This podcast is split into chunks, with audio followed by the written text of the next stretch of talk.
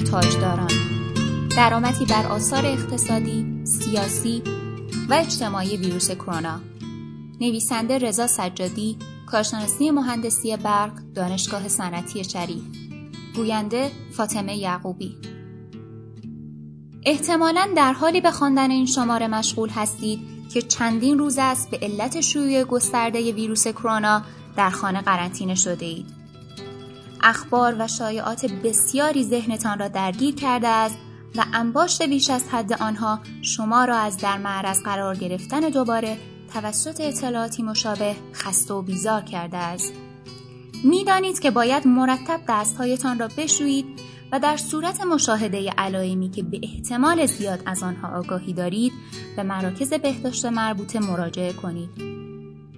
اما هدف از پرداختن به این پرونده بازگویی دوباره دانسته هایتان نیست. این ویروس اقتصاد، سیاست و اجتماع را به طور کامل تحت تاثیر قرار داده است به طوری که به نظر می رسد برای مدتی این شرایط ویژه باقی بماند.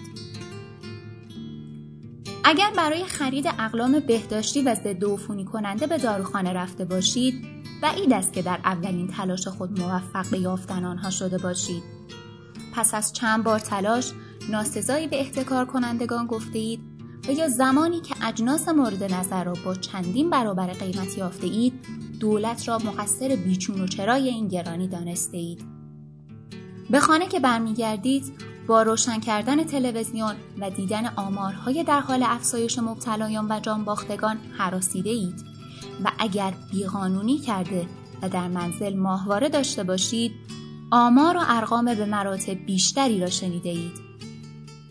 بیاعتماد به وضع عادی هستید که از رئیس دولت گرفته تا مجری صدا سیما سعی در نمایش آن دارند. در این بین توصیه های بهداشتی آنها را هم غیرقابل باور می دانید. همین چند وقت پیش بود که دروغی به آن بزرگی را می گفتند و سعی در اثبات آن داشتند. نمی‌دانید در این حراس باید به چه کسی اعتماد کنید. با این بیاعتمادی چگونه می توانید باور کنید که آنها واقعا نگران جان شما هستند؟ اگر مذهبی نباشید و عقاید مذهبی هایتون رو را دیده باشید احتمالا بلاحت امثال آنها را مسبب اصلی این اپیدمی کنترل نشده دانسته اید و اگر مذهبی باشید احتمالا آنها را به علت بی اعتبار کردن دین شماتت کرده اید. شاید به گوشتان رسیده باشد که اکثریت مبتلایان به کرونا در کره جنوبی را فرقه تندرو از مسیحی ها تشکیل می دهند که آداب دینیشان مانع از رعایت اصول اولیه پیشگیری شده است و تعدادی از آنها را به دام کرونا کشانده است اینکه شروع بیماری از شهر مذهبی قم بوده است ممکن است بیشتر شما را حساس کرده باشد حال بیایید به کمی قبل بازگردیم. هنوز مشاهده ویروس کرونا به طور رسمی تایید نشده است اما وزیر بهداشت در عین رد وجود کرونا در ایران آمدنش را اجتناب ناپذیر می داند. تا قبل از شب انتخابات نیز وجود کرونا قویا تکذیب می شود.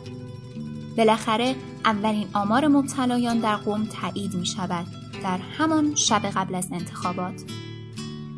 حتما اینکه استامپ ها تا چه حد می توانند به گسترش ویروس کمک کنند را نیز شنیده اید. حال چه در انتخابات شرکت کنید یا نکنید شما مزنون به تحت فشار بودن توسط دشمن با حربه ترس از مبتلا شدن به این ویروس هستید. ویروسی که اعلام حضورش جنگ تبلیغاتی و توطعه دشمن است. بازگو کردن این رویدادها از برای آن بود که بگوییم ما مردم هستیم ما همین موارد را تجربه کرده ایم. با همین سال سخت را قرار است به پایان برسانیم. از همه مهمتر ما همه عادی هستیم. فریب می‌خوریم. از دشمن، از دولت، حتی از خودمان. مدت هاست که در گوشمان خواندند باید تنها گلیم خود را از آب بکشیم. حیات وحشی سوزگارمان که اگر حواسمان نباشد جانمان را باخته ایم. ولی آیا به راستی چنین است؟ آیا باید به مسابه قهدی زدگانی به بازارها یورش بریم و اجناس را غارت کنیم؟ صدایی می‌گوید در فلان کشور به ظاهر متمدن نیز مردم چنین کردند. می‌بینی؟ رفتار ما مردم یکیست همه میترسیم چه می‌شود که یکی آن می‌شود و یکی این اولین باری نیست که بشر با یک بیماری همگی روبرو می اون سیاه نیست چنین بود. مردمانی در غرب از سلطه فودالیسم رهاییدند و مردمانی در شرق به زیر یوغ استثمار درآمدند. همه مردم بودند. نهادهای اجتماعی سیاسی اقتصادیشان اندکی تفاوت داشت اما نتیجه اش به مراتب متفاوت بود. آنچه که قرار است در این پرونده به آن پرداخته شود اندک پاسخی به پرسش هایی است که احتمالا در خلال خواندن این سرمقاله به ذهنتان رسید. در نهایت آشنایی اندکی با ویروس کرونا و راه های مبتلا نشدن با آن را از زبان سازمان بهداشت جهانی خواهیم داشت. امید است که همه ما از این ویروس در امان بمانیم و دوران حبس خانگی را با آرامش به سر رسانیم. فراموش نکنید آزادگانی را که قرار است مدتها در حبسی به مراتب بلندتر از این بمانند. کسانی که همین چند روز پیش و در اوج بحبوحه کرونا گرفتار زنجیر شدند.